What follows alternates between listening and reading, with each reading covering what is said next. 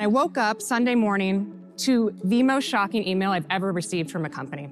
Every piece of that technology is the equivalent of three police officers. It can get into places and see things and detect things that I don't care how good of a cop you are, you would never be able to see it. Show me a list of crimes that aren't being solved in a city, and we'll go build technology to change that. I'm sending human beings through a door with an armed subject. We have incredibly blue cities, incredibly red cities. We have purple cities. We've got from Berkeley, California, to Dallas, Texas, to Dallas, Georgia. 30% of their homicides are resolved. If you believe you can get away with committing the most heinous crime in any of these cities, you are going to continue to commit those crimes. At A16Z's recent LP Summit, we brought together hundreds of our limited partners and portfolio founders back together again in Las Vegas. Now, this event was overflowing with stories of how founders are challenging the status quo and harnessing technology to make the world a better place. However, there is one important industry where lives are directly on the line. That is, of course, public safety. Yet, despite being so critical, the industry is equally misunderstood. And that is why we've chosen to open up one of our summit sessions to the public to show what a better version of the future can really look like, even in an industry where technology is not always celebrated, to say the least. So today, you'll get to hear from Garrett Langley, founder of Flock Safety. Flock is a company at the forefront of leveraging technology to bolster public safety. Covering 4,000 cities in America, they solve about 2,200 crimes a day to really put that into perspective, that's around 10% of crime solved. Here, Garrett is in conversation with Sheriff Kevin McMahill of the Las Vegas Metropolitan Police Department and A16Z General Partner David Ulevitch as they discuss how technology can play a role in thwarting crime without becoming Big Brother. Plus, they discuss the role of drones in facial recognition, the reality of building trust in communities, and what objective policing really means. But first, let's kick things off by hearing from A16Z general partner Catherine Boyle, who shares her perspective on how technology can be used for good and how that fits into our race towards American dynamism. As a reminder, the content here is for informational purposes only, should not be taken as legal, business, tax, or investment advice, or be used to evaluate any investment or security, and is not directed at any investors or potential investors in any A16Z fund. Please note that A16Z and its affiliates may also maintain investments in the companies discussed in this podcast. For more details, including a link to our investments, please see a16z.com slash disclosures.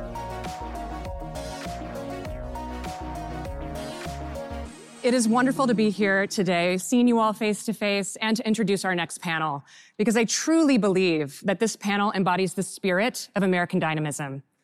Now, I've known Garrett Langley for a very long time back when Flock Safety was just a tiny company building V1 of their products in an Atlanta office. And I'm going to share with you a story today because it is probably one of the most impactful stories that I have for my entire investing career. It was fall of 2020 at the height of COVID, and Garrett was going out for his first growth round. And I was being the most annoying investor. We had gone back and forth for about a week on diligence materials, hardware, software. Let me get a revert of the model. Let me talk to your customers. And Garrett, being the pro he is, responded like this, just constant back and forth. And it felt like we were really jamming. And then it was Saturday morning and I sent a few emails and more data requests and I didn't hear anything, crickets. And hours went by, hours went by. And I just thought, oh my gosh, I've lost this deal. There's no way that I'm to get to work with him. And I went to bed Saturday night thinking that it was over. And I woke up Sunday morning to the most shocking email I've ever received from a company. And I want to paraphrase it for you. Garrett said, I'm so sorry that I haven't gotten back to your responses, but we had an emergency request from Atlanta PD, and it was an all hands on deck moment for the team. A baby was out for a morning stroll with his mother in a low income neighborhood in Atlanta and was snatched from his stroller by a husband and wife team that was premeditating a kidnapping because they intended to raise this baby as their own. They were so premeditated and looking for a sitting duck that they brought two sets of clothing, boys' clothing and girl clothing, and immediately changed the baby after they snatched him from his mother and drove off in a car. Now, law enforcement officials will tell you in the first 24 hours, if you do not find a child who can't talk or a baby, the likelihood that you are going to find a child who has been kidnapped in a premeditated fashion is very low. But Garrett delivered some good news. He said shortly after the kidnapping, flock safety cameras in Atlanta picked up the car and was able to follow that car across multiple counties and find that baby unharmed a couple hours later and bring him back to his mother and bring the perpetrators to justice. So when I received that email, I was expecting my first son. And so I just started bawling uncontrollably because there are so few examples like that where heinous crimes are perpetrated against humanity and against citizens, and where technology has helped be the solution in order to bring people to justice and to make sure that babies go unharmed.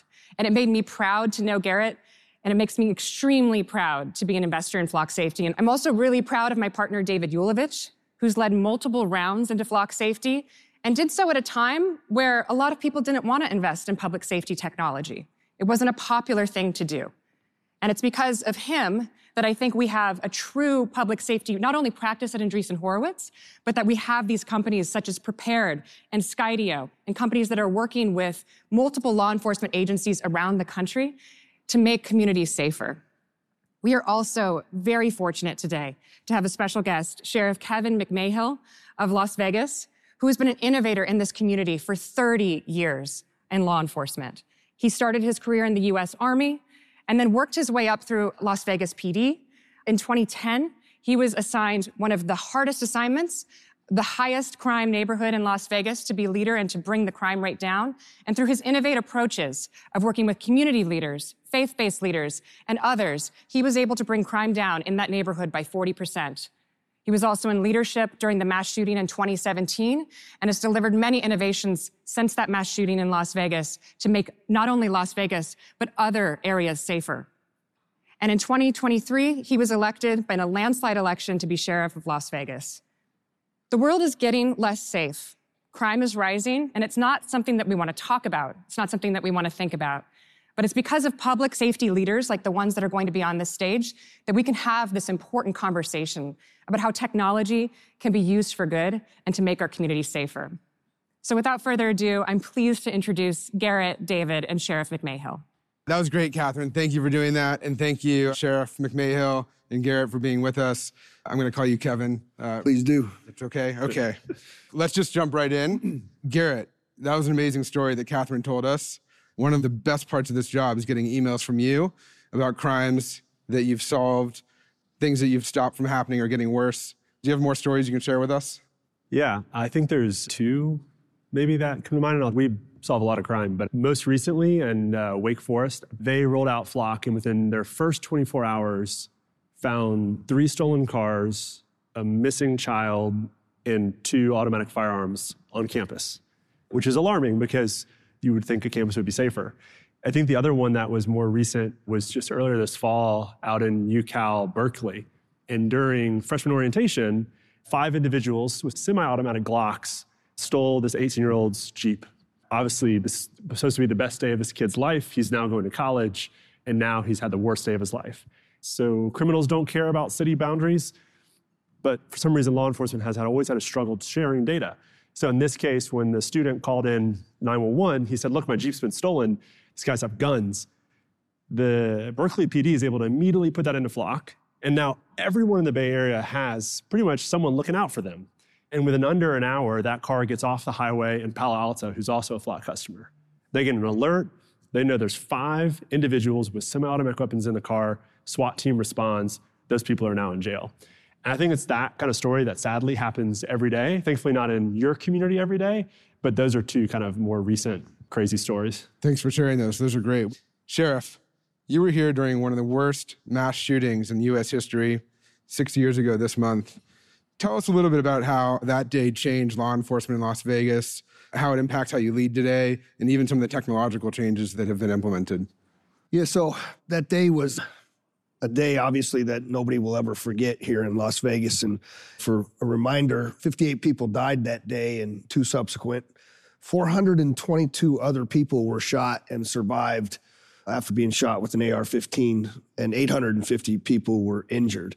getting the information that particular day, it took us literally three or four days. I didn't even know until the third day that seven of our officers had been shot. That's how chaotic and how much casualties that we were dealing with that particular day.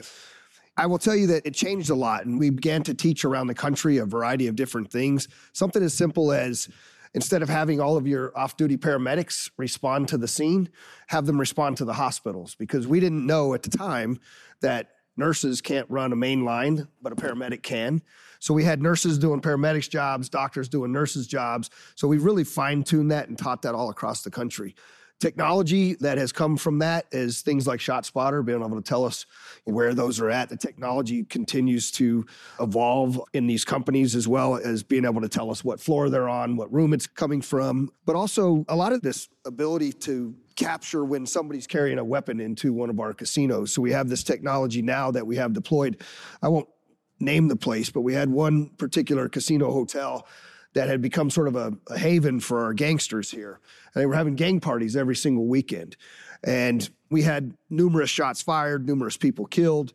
Every time my cops responded over there, there was a big fight. And so we put gun detection technology in the elevator banks before they got on the elevator. And in one weekend after we deployed it, we found 60 handguns that were wow. going to be taken into a casino hotel.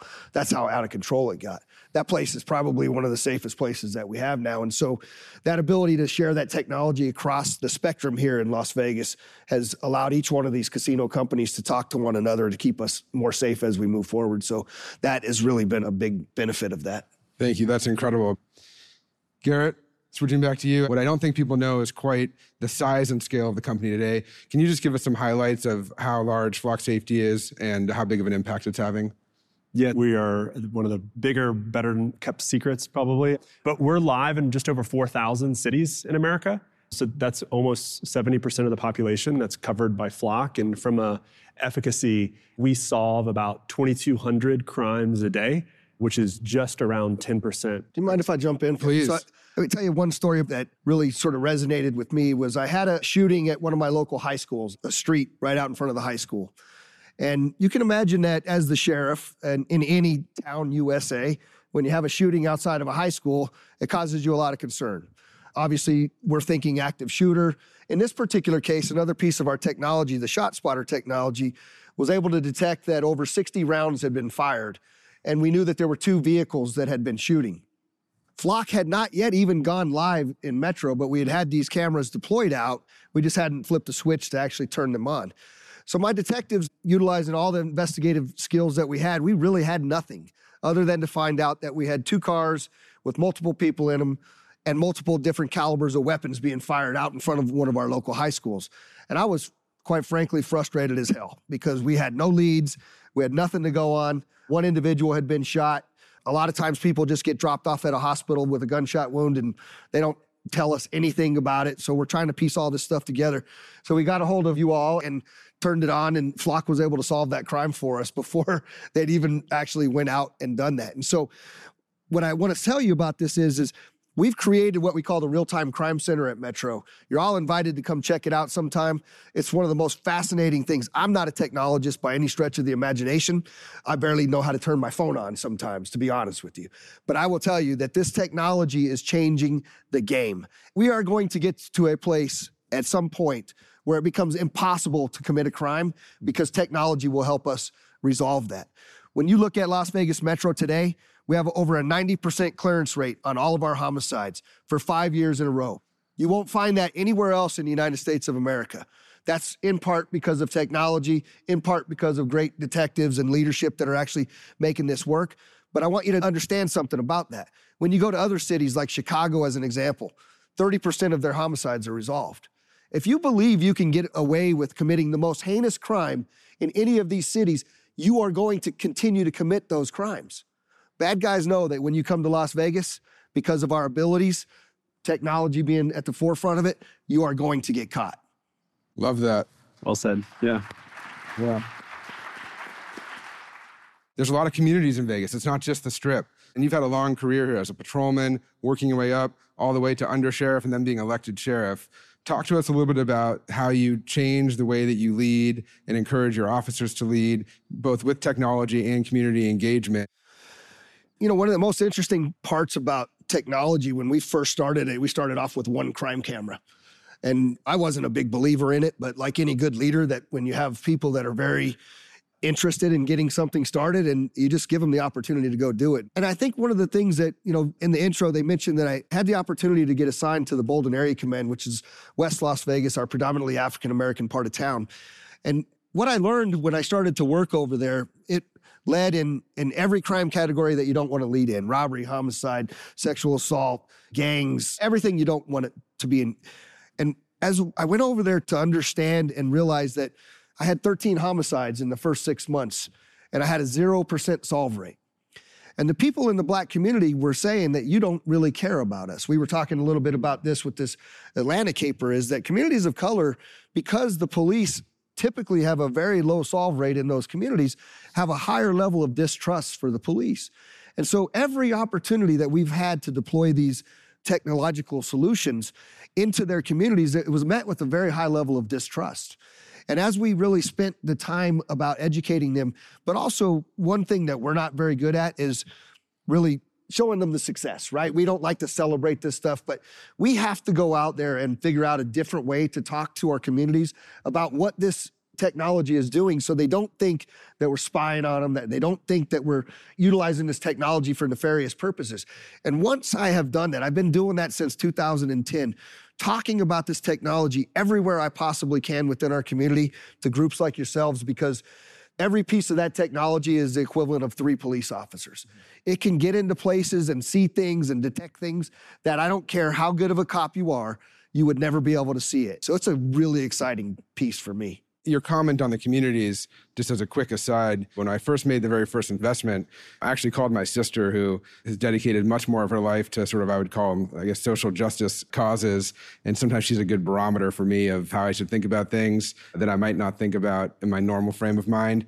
And her initial reaction was like, oh, no, no, no, this is going to be surveillance, that marginalized communities won't want this. And so, in part of the diligence, we actually called into some of these community leaders and tried to find out what do people really think. And what they find out is exactly what you said that actually it makes policing more objective. It makes the solve rate go way up. And in fact, some of the biggest advocates are those community leaders from more marginalized communities. And that was something I didn't expect, but we now see over and over again. Mm-hmm. And so, on that note, Garrett, you're not just building a company, but you're building something that gets put into communities and has a huge impact. Talk to us about how that engagement has shaped your roadmap. Yeah, I mean, I think to your point, the underlying shift that's occurring in law enforcement, historically, the way they operated is they knew what neighborhoods had crime. And so they'd go fishing that was the word they used. They would drive around in those neighborhoods looking for someone doing something wrong. So it's like, all right, suspicious people, suspicious activity, like it's ripe for prejudice. Now, to Sheriff's point, it's objective. That car is stolen, that car has a warrant. They don't really care who's inside, they're about to go find out. And it was this interesting shift where now this law enforcement agency was not only more effective, they needed less people, they were also delivering a more equitable product to their community was they could say, look, we don't have time to go fish anymore. All we do is wait for the ding in the car that says, hey, there's a stolen car down the street, go get them. And so I think for us, David, like one of the things we've spent a lot of time on is we have incredibly blue cities, incredibly red cities. We have purple cities. We've got from Berkeley, California, to Dallas, Texas, to Dallas, Georgia, which is a beautiful city if you're ever in the middle of nowhere in Georgia all different political spectrums, but they all have the same desire, which is to be safe, and they want their kids to be safe. And so, what we've spent a lot of time building is kind of two directions. One is how do we drive more transparency in law enforcement? But to the sheriff's point, we've unfortunately trained law enforcement to be afraid of the media. Because the only time the sheriff gets a phone call is when something really, really bad has happened. And where we spend time is trying to coach and encourage chiefs and sheriffs to cover the positive stuff too you're solving so much crime and making such a positive impact, it's okay to talk about it.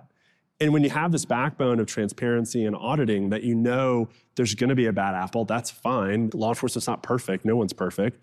It's worth it. And then I think the second thing we've spent a lot of time on is we will go have, and the sheriff and I will have a breakfast. We had this back in November. And I'm like, Sheriff, tell me the top three crimes you didn't solve this year. I'm like, okay, that's what I'm gonna go build. Because the data is the sheriff was alluding to is the only way to actually eliminate crime, which is our goal, is to solve it. Most humans operate with a Boolean mindset that if I think I'm gonna get away with it, I'm gonna do it. Right? If you have kids, you, have seen this happen in your kids where they think you're not looking, so they do something bad. And as soon as they realize that you see everything as a parent, you have eyes in the back of your head, is better behavior. And so what we have found is the only correlation between a drop in crime is an increase in clearance rate. So the reason why sheriff runs such a safe city is because he clears his cases. So for us, that's our kind of overall product strategy is show me a list of crimes that aren't being solved in a city, and we'll go build technology to change that. Awesome. Sheriff, what about drones? What role are drones playing in law enforcement? And then actually, if you hold part of your answer, we're going to talk about where that might go in the future. Yeah.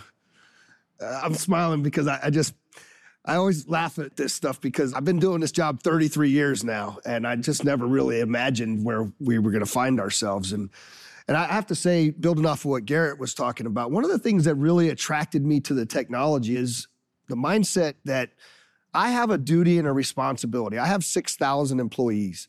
I'm the seventh largest police department in this country. I have 58 million visitors and two and a half million permanent residents.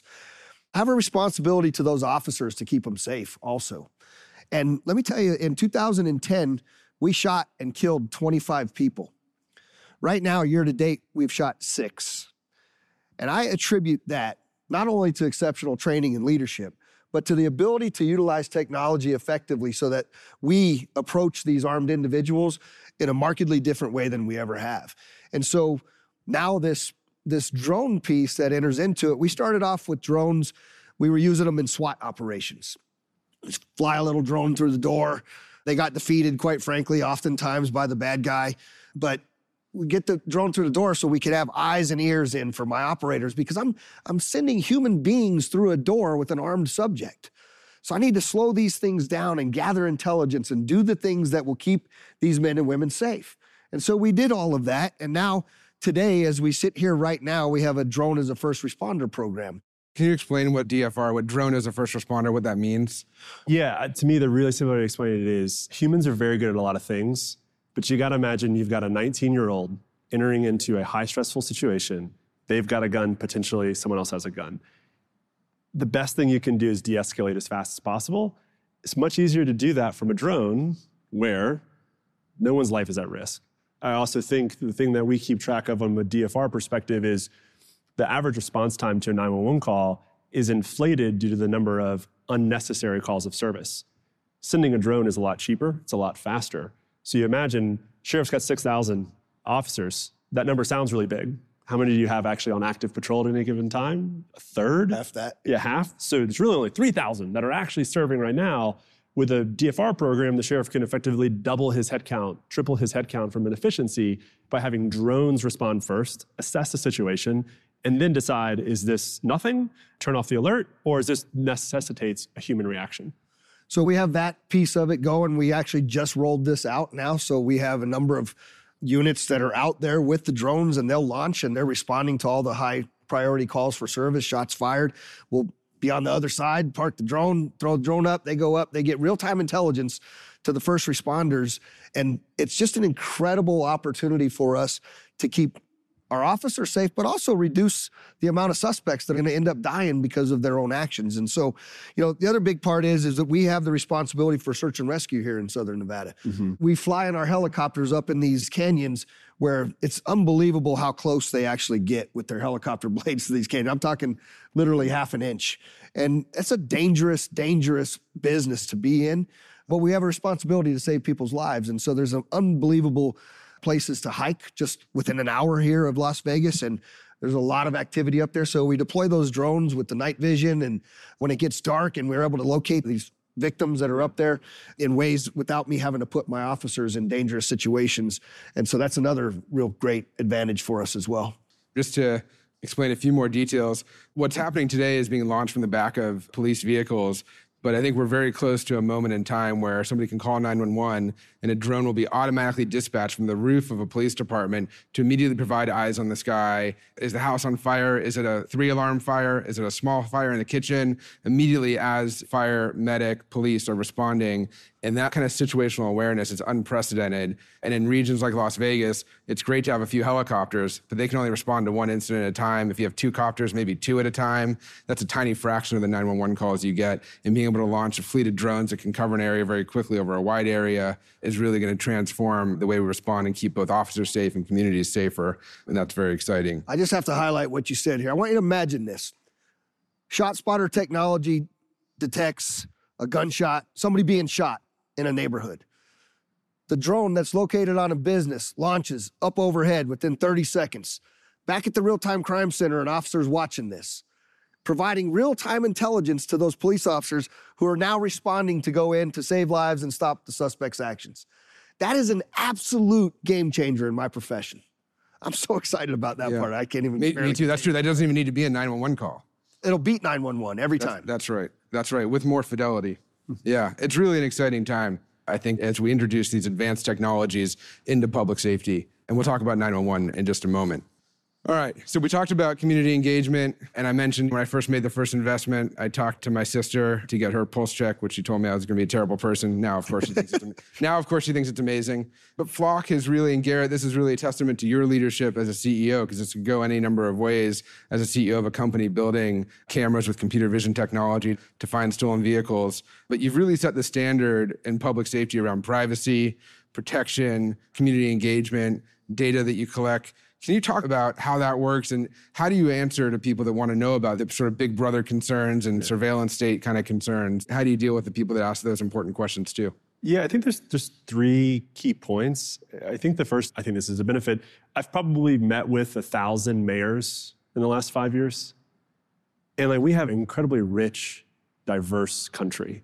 It's great. We can be different, but like our differences are so small in the spectrum of people's point of view on the world. Like we all believe we should be safe. We should believe we have some sense of liberties, and I live in one, which is Atlanta. And so the way we think about it is like I don't set the rules in Austin.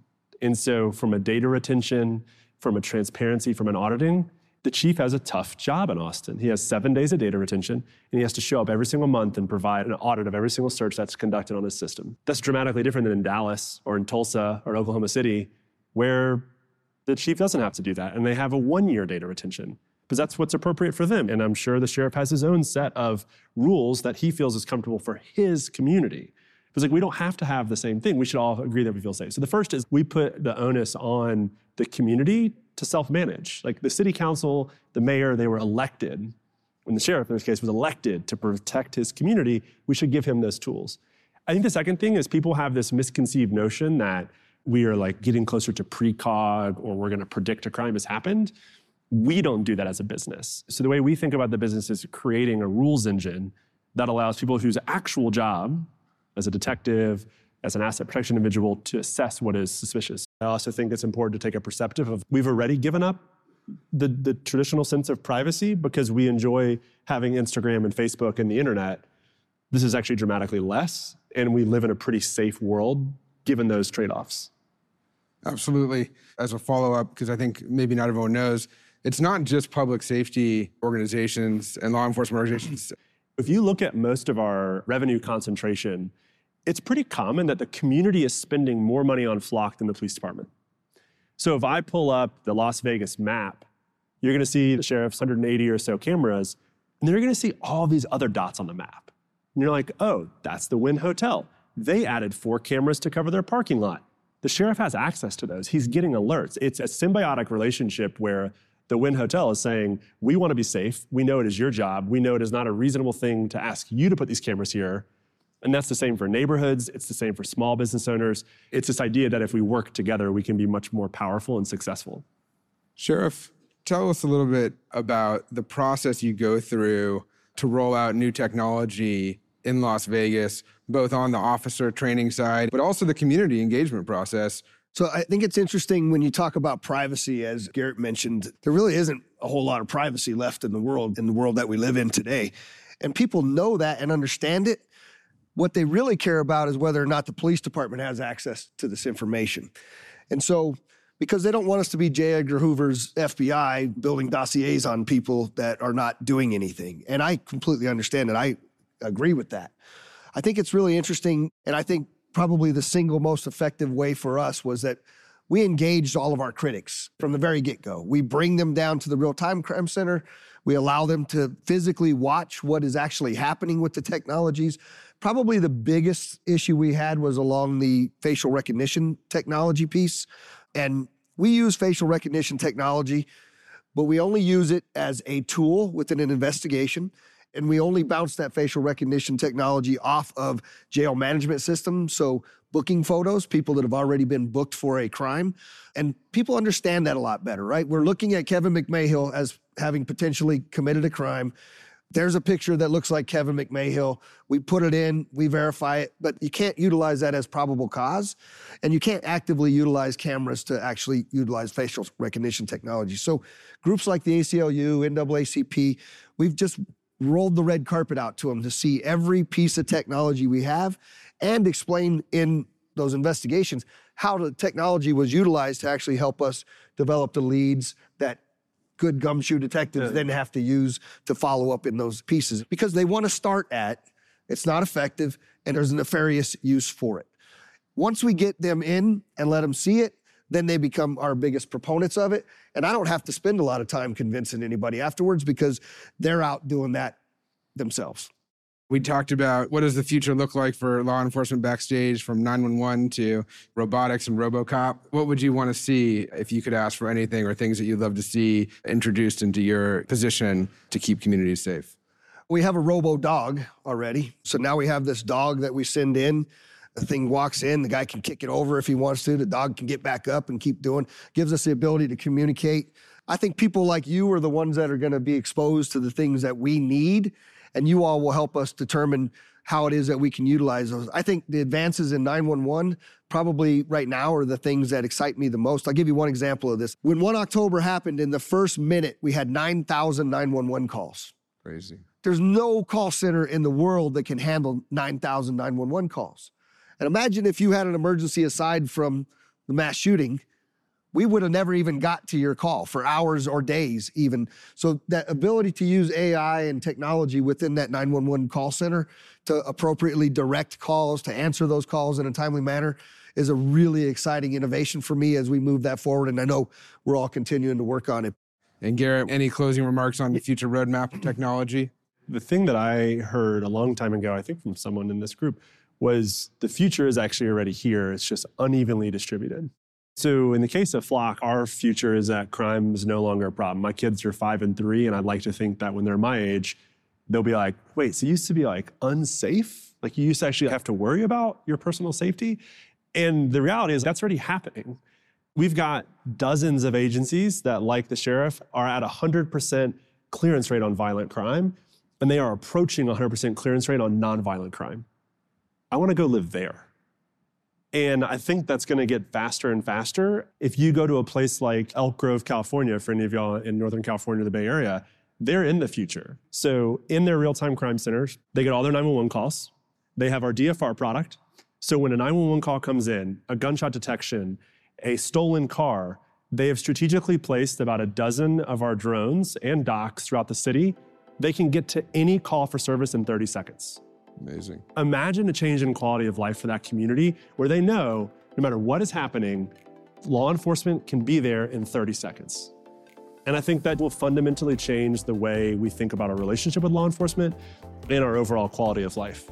Awesome. Well, thank you both. Thank you, Sheriff, for all the work that you do and for taking time out of your day to be here. And thank you, Garrett. Thank you. Thank you. If you like this episode, if you made it this far, help us grow the show. Share with a friend, or if you're feeling really ambitious, you can leave us a review at ratethispodcast.com slash a16z.